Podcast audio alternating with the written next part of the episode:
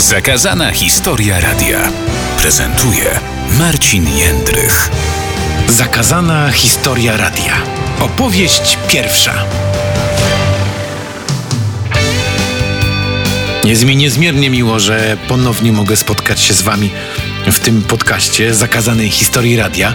Bardzo dziękuję za dotychczasową korespondencję, reakcje, miłe słowa, e, ciepłe uwagi, wszystko to, co wiązało się z tymi podcastami, które miałem okazję nagrywać, no dobrze, przez ponad rok.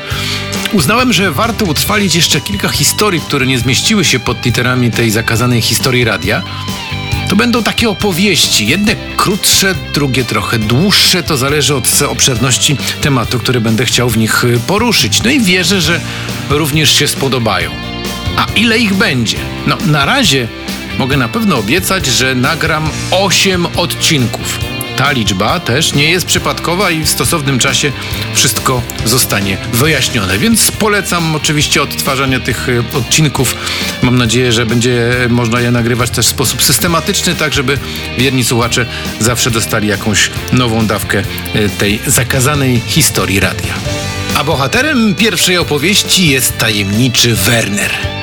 W niej cofamy się do początków radia, do listopada 1992 roku, kiedy radio rozpoczęło nadawanie przez satelitę Astra, co spowodowało, że program emitowany z Krakowa docierał do kilkudziesięciu krajów Europy. Tutaj oczywiście mała dygresja zainteresowanych tym tematem i tym, jak to się wydarzyło. Odsyłam do tych właśnie wcześniejszych podcastów, czyli e, bodajże do litery E jak Earth Station. Tam między innymi właśnie w tej literze mówiłem o tym, jak to wszystko się zaczęło.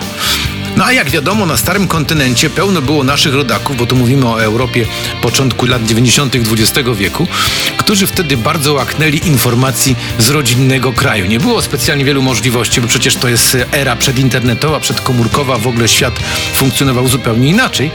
No i y, to oznaczało, że każdy taki nowy pomysł, jak można rodakom dostarczyć informacji, był przez nich y, przyjmowany bardzo ciepło. Dlatego też wtedy tak dużo słuchaczy z zagranicy słuchało właśnie RMFFM przez satelitę. No i jednym z takich rzuconych gdzieś za granicę ludzi, słuchaczy, był Werner, mieszkający w Niemczech, chyba gdzieś w okolicach Bochum który bardzo szybko dowiedział się, że może odbierać RMFFM także u siebie w domu. A na początku 1993 roku, zgodnie z wytycznymi mojego szefa Edwarda Miszczaka, prowadziłem codziennie program nocny, czyli audycję, która rozpoczynała się o godzinie pierwszej i trwała do piątej rano. To na pewno nie była wdzięczna pora, zwłaszcza, że miałem przyjemność ten program prowadzić od poniedziałku do piątku, co oznacza, że przez sporą część tygodnia, e, jak to mówiłem wtedy, pracowałem jak na łodzi podwodnej, czyli w nocy pracowałem, a w dzień spałem, bo tak też funkcjonują zazwyczaj marynarze. Jeśli muszą się wynurzyć, to raczej w nocy niż w ciągu dnia, ale ten czas spędzony nocami w radiu to był jeden z najbardziej efektywnych czasów w moim e, dotychczasowej pracy radia a w szczególności jeśli chodzi o zdobycie doświadczenia wszystkiego tego, co wiązało się właśnie ze, z kontaktem ze słuchaczami. Bo generalna zasada, która obowiązywała w tych nocnych spotkaniach ze słuchaczami, sprowadzała się właściwie do jednego punktu. Trzeba było wymyślić ciekawy i wciągający temat, by uaktywnić odbiorców po drugiej stronie, no i zachęcić ich do po prostu telefonowania, do telefonicznego kontaktu z radiem. I wtedy, co bardzo ważne, brało się, jak to się u nas mówi, na żywo słuchacza na antenę i można było z nim swobodnie rozmawiać nawet parę minut.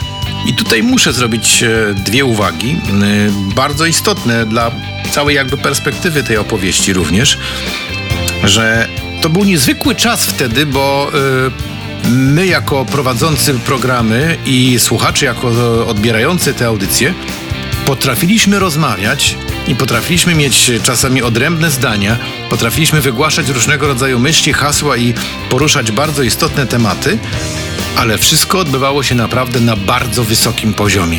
Nie zdarzyło mi się w tych programach, albo jeśli coś się takiego zdarzyło, to były to naprawdę epizodyczne historie, kiedy ktoś zadzwonił i zaczął, nie wiem, bluzgać, albo na kogoś nadawać, albo y, jakieś bardzo skrajne hasła wygłaszać. Tego w ogóle nie było. Dzwonili ludzie, którzy naprawdę mieli coś do powiedzenia i chcieli przekazać jakieś ważne myśli, chcieli dołączyć się do dyskusji, bo nie były to e, czasami błahe dyskusje, to były bardzo trudne tematy, życiowe tematy, takie, o których się rozmawia i o których najłatwiej rozmawia się właśnie w nocy. Wtedy przecież jest taki czas, kiedy zwykle ludzie się nie spieszą, mają więcej czasu i komfortu, żeby zebrać myśli. E, być może po prostu pracują i potrzebują też jakiegoś kontaktu z innymi i dlatego e, radio dawało im taką możliwość, żeby się czasami też mogli na antenie wygadać. To jest niesamowite, że e, ten czas się tak radykalnie zmienił, że dziś e, większość ludzi wygaduje się w internecie i zazwyczaj wyrzuca tam teksty, które nie zawsze są najprzyjemniejsze i najmilsze dla tych, którzy je czytają.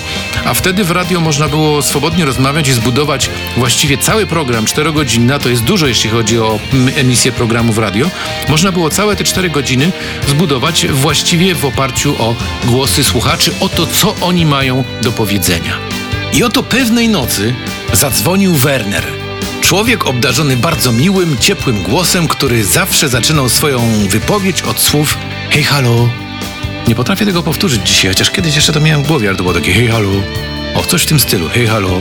Po paru rozmowach z nim okazało się, że jest to słuchacz, który potrafi niezwykle ciekawie opowiadać i co najważniejsze, jest w stanie zabrać głos praktycznie na każdy zaproponowany temat. Po kilku tygodniach naszych wspólnych spotkań na antenie Werner już nawet nie musiał się przedstawiać, bo wszyscy po prostu go znali.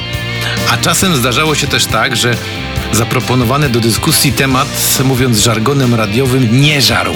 No nikt nie dzwonił, nie było z kim pogadać. Takie sytuacje też czasami miały miejsce. To nie jest nic niezwykłego ale na szczęście zawsze w odwodzie był Werner, no bo mieliśmy już do niego numer telefonu, do którego można było nawet w nocy zadzwonić i poprosić o parę zdań na zaproponowany wcześniej temat. To było naprawdę niezwykłe, bo ten e, człowiek e, miał taki niesamowity dar opowiadania, tak ciekawie w każdej sprawie zabierał głos, że po prostu z przyjemnością się e, kogoś takiego słuchało. Można powiedzieć, że to było trochę tak jak takie słuchowisko, bo on miał taki bardzo gawędziarski głos, który sprawiał, że nawet jeśli jeśli mówił o czymś, co było trudne, albo może nawet i momentami nudne, to ta forma była tak ciekawa, że po prostu pięknie płynęło to e, na antenie. A czasami też do swoich barwnych opowieści Werner wplatał historie związane z jego czworonożnym przyjacielem, kotem o pięknym imieniu Nikita. Tak, często ten kot się pojawiał, gdzieś tam przechodził w tle, gdzieś tam e, zamruczał, e, zamiałczał i stawał się takim cichym bohaterem tych naszych e, nocnych spotkań. Nasz kontakt z tym wyjątkowym słuchaczem utrzymywał się przez ładnych kilka lat, a potem no, z powodu zmian w ramówce oraz reguł dotyczących nocnych programów Werner po prostu przestał się pojawiać na antenie, choć z pewnością gdzieś tam w naszych archiwach, e, w takiej, jak to się wtedy mówiło, czerwonej książce, czyli takim e, zeszycie, w którym wpisywano wszystkie najważniejsze kontakty do ludzi, bo przecież nawet wtedy takich rzeczy nie spisywało się tylko i wyłącznie w komputerze, e, tylko łatwiej było wpisać to w zeszycie, żeby można było to znaleźć. Ten numer do niego też tam był wpisany jako numer do Wernera. Nigdy nie poznałem jego nazwiska, nawet nie wiem jak on się nazywał i bardzo żałuję, że ten nasz kontakt się urwał, e, bo niewątpliwie były to niesamowite przygody i wspaniałe historie, które gdzieś tam w pamięci każdego, być może tego, który również był po drugiej stronie, zostały. I to był też taki przykład na to, że właśnie tego typu rozmowy są potrzebne i takiego typu kontakt jest bardzo cenny. Oczywiście pod warunkiem, że e, utrzymuje się go na takim poziomie, że wszyscy się szanują, że każdy wysłucha drugiej osoby i nie będzie próbował e, jej zakrzyczeć albo robić czegośkolwiek, co byłoby po prostu uznane za nieprzyzwoite. I bardzo jestem ciekaw, co słychać teraz u Wernera. Może akurat się tak zdarzy, że usłyszy ten podcast i zadzwoni do nas jeszcze raz, mówiąc na wstępie to swoje słynne hej, halo,